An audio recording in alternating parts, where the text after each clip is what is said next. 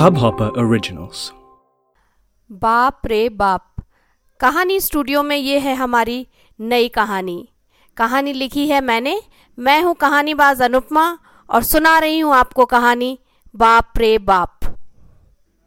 मांगीलाल गुप्ता एक बड़े उद्योगपति और एक रईस इंसान है। सुबह, शाम सैर करना पसंद है। अपनी सुनहरी घड़ी और सोने की मूठ की छड़ी को लेकर बड़े रौबदार तरीके से सैर पर निकलते हैं। पर पिछले कुछ दिनों से मांगी लाल सोच में डूबे हुए थे। वो अपने बेटे श्रवण के व्यवहार से बेहद परेशान थे। ऐसा लग रहा था कि बेटे को उनसे अब पहले जैसा लगाव नहीं रहा। उसे सिर्फ़ उनकी प्रॉपर्टी और जायदाद में इंटरेस्ट था। कल श्रवण ने उनसे कहा कि गार्डन को नए पौधों की ज़रूरत है, आप माली के साथ जाकर ले आना। मांगीलाल ने बड़े चाव से पौधे पसंद किए और लेकर घर आ गए। शाम की चाय पर वो बेटे की राह देखने लगे। श्रवण की माँ शीला की मृत्यु हो चुकी थी और बाप बेटे साथ ही रहते थे। चूँकि मांगीलाल अब घर पर ही होते थे तो बहुत सारे घर के काम वही करवा दिया करते थे। श्रवण ऑफ़िस से लौटा तो उसने बगीचे के लिए आए हुए पौधे देखे। बस, पौधे देखते ही वो भड़क गया। एक काम भी ठीक से नहीं होता आपसे। ये क्या मौसम के फूल वाले पौधे लेकर आ गए हैं? दो तीन महीने में सब खत्म हो जाएँगे। मांगी लाल जी सन रह गए। उन्हें श्रवण से ये उम्मीद नहीं थी। आखिर वो उनका इकलौता बेटा था। अभी तो श्रवण की शादी भी नहीं हुई थी कि सारा दोष बहू पर डाल दिया जाए। मांगीलाल ने अपने बूते पर टिम्बर का बहुत बड़ा बिज़नेस खड़ा किया था। बहुत पैसा और प्रॉपर्टी थी उनकी। उनकी व्यापारिक सूझबूझ का लोहा सारी दुनिया मानती थी। सत्तर साल की उम्र में उन्होंने सीईओ के पद से रिटायरमेंट ले लिया था और आज श्रवण उनकी कंपनी का सीईओ था। दो चार महीनों से श्रवण को हर बात पर मांगीलाल पर झुंझलाहट आती थी। दरअसल वो अब कंपनी का मालिक बनना चाहता था। अपने पिता के नीचे काम करना उसे बहुत खलने लगा था। उनकी रोक टोक काम करने के पुराने तरीके, घर में भी उनके दोस्तों का आना जाना सुबह सुबह ठहाके लगाकर लाफ्टर मेडिटेशन करना, हर वक्त पूछना, खाना खाकर आए हो या नहीं, खाना खाकर आए हो या नहीं, सब कुछ श्रवण को बहुत बुरा लगता था। पता नहीं अभी तक पापा मालिक बनकर क्यों बैठे हैं कंपनी के? घर में भी अपनी अपनी चलाते हैं। क्या खाना बनेगा? कितने नौकर रहेंगे? कब रेनोवेशन होगा? सब कुछ उनकी मर्ज़ी से। एक बात तो श्रवण को खास बुरी लगती थी कि जब तक घर में मेहमान भरे रहते थे। और कुछ तो ऐसे गंवार रिश्तेदार थे कि बाथरूम तक ठीक से यूज़ करना नहीं आता था। पर पापा को कौन समझाए? पूरा पुराना गाँव ही उनका रिश्तेदार था। एक बार उसने चिढ़कर कह दिया था कि इस चिल्लपो में वो नहीं रह सकता। बस पापा ने उसे फ्लैट की चाबी देकर कहा था कि अब से तुम अलग रहो, अपने तरीके से। अब ये भी श्रवण को मंजूर नहीं था। इतना बड़ा बंगला छोड़कर वो तीन कमरे के फ्लैट में क्यों जाता? यहाँ तो काम करने वालों की पलटन थी, वहाँ सब कुछ खुद करो। अभी कुछ दिन पहले ही मांगी लाल ने अपनी वसीयत लिखी थी।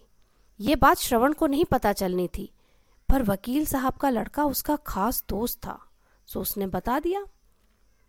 मांगी लाल सारी प्रॉपर्टी का लेखा जोखा अपने पास ही रखते थे। श्रवण को शायद अंदाज़ा भी नहीं था कि उनके पास कितनी जायदाद और ज़मीन थी, लेकिन उसे ये पता था कि पापा के पास बहुत कुछ है। वो प्रॉपर्टी बेचकर एक आलीशान ऑफ़िस बिल्डिंग और महल जैसा घर बनाना चाहता था। पर पापा की सोच तो पुरानी थी। वो इसी बंगले में मरते दम तक रहना चाहते थे।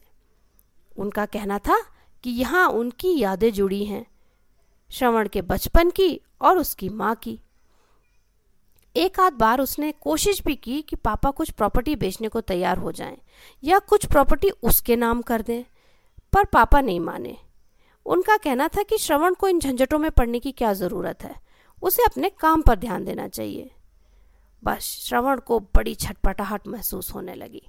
बात बात पर बाप को बुरी भली कह देता था।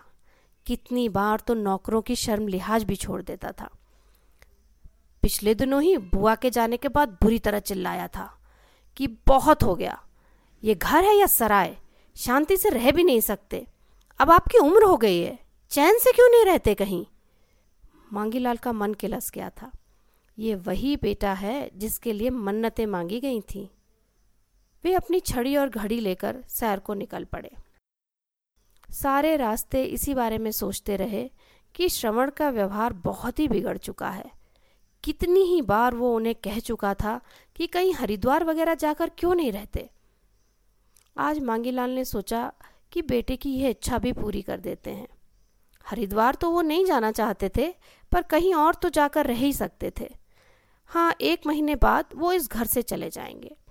ये सोचकर वो वापस घर आए और जाने की तैयारी में लग गए। उन्होंने सोचा, वो एक महीने बाद ही श्रवण को ये बात बताकर चाबी दे देंगे। इस बीच उन्होंने एक नए वकील को साथ लेकर अपनी सारी कागज़ी कार्रवाई पूरी कर ली, ताकि श्रवण को कोई प्रॉब्लम ना हो। बिज़नेस के कागजों में भी कुछ बदलाव करना था, वो भी कर दिया। एक महीना बीतने पर उन्होंने श्रवण को बुलाया और कहा सब चाबियाँ संभालो, मैं जा रहा हूँ। ये मत पूछना कहाँ। जब जी करेगा, मैं खुद ही कॉल कर लूँगा। कल वकील से सारे कागजात समझ लेना। ये है नए वकील का नंबर। श्रवण ने दिखावा करते हुए कहा, क्यों पापा? आप क्यों जा रहे हैं? पर मन ही मन तो लड्डू फूट रहे थे। उसने पैर छूकर ड्राइवर को आवाज़ दी, जाओ पापा के साथ। वो जहाँ कहें, वहाँ छोड़ आओ। मांगीलाल बोले, रहने दो, मैंने टैक्सी कर ली है। हाँ श्रवण, मैं अपनी घड़ी, छड़ी और तुम्हारी माँ की तस्वीर साथ ले जा रहा हूँ। उम्मीद है तुम्हें बुरा नहीं लगेगा। कैसी बात कर रहे हैं आप, पापा? मुझे क्यों बुरा लगेगा? आप मिलने आते रहना। मांगीलाल जी मुस्कुरा के बाहर निकल गए। श्रवण ने फटाफट नए वकील को फ़ोन करके मिलने को कहा। वकील साहब ने कहा कि मांगीलाल जी के निर्देशों के अनुसार कल शाम ही मिल पाएँगे। अगले दिन वकील साहब कागज़ लेकर हाजिर हो गए। श्रवण बहुत बेसब्र था। वकील साहब ने कागज़ पढ़ने शुरू कर दिए। जैसे जैसे बात आगे बढ़ने लगी, श्रवण का रंग उड़ने लगा। पापा ने सारी प्रॉपर्टी बेच दी थी। बैंक अकाउंट में भी मामूली रकम छोड़ी थी। और तो और, बिज़नेस में भी सारे जानने वालों को स्टॉक होल्डर बना दिया था। श्रवण अब एक छोटे से शेयर का ही मालिक था। यहाँ तक कि ये बंगला भी एक साल बाद किसी ट्रस्ट को चला जाना था। श्रवण के पसीने छूट गए। आखिर पापा ने पैसे का किया क्या? इधर मांगीलाल टैक्सी से उतरकर अपने शानदार नए फ्लैट में दाखिल हुए। एकदम फाइव स्टार तरीके से सुसज्जित, सारी सुख सुविधाओं से लैस। यह फ्लैट उन्होंने हाल ही में लिया था। उनके हाउसकीपर ने आकर पूछा, सर, चाय ले आऊँ? हाँ कहकर वो बेडरूम में चले गए। कमरा बंद करके उन्होंने अपनी सुनहरी घड़ी साइड टेबल पर रखी और छड़ी को पलंग पर रखकर मुस्कुराते हुए देखने लगे। धीरे से छड़ी उठाकर उन्होंने उसकी सुनहरी मूठ खोली। तो वहाँ थे बेशुमार हीरे, जो उन्होंने सब कुछ बेचकर खरीदे थे। अब कोई चिंता नहीं थी। अगले सौ साल तक वो चैन से जी सकते थे। बेटा, आखिर मैं भी तुम्हारा बाप हूँ। कैसी लगी आपको हमारी ये कहानी?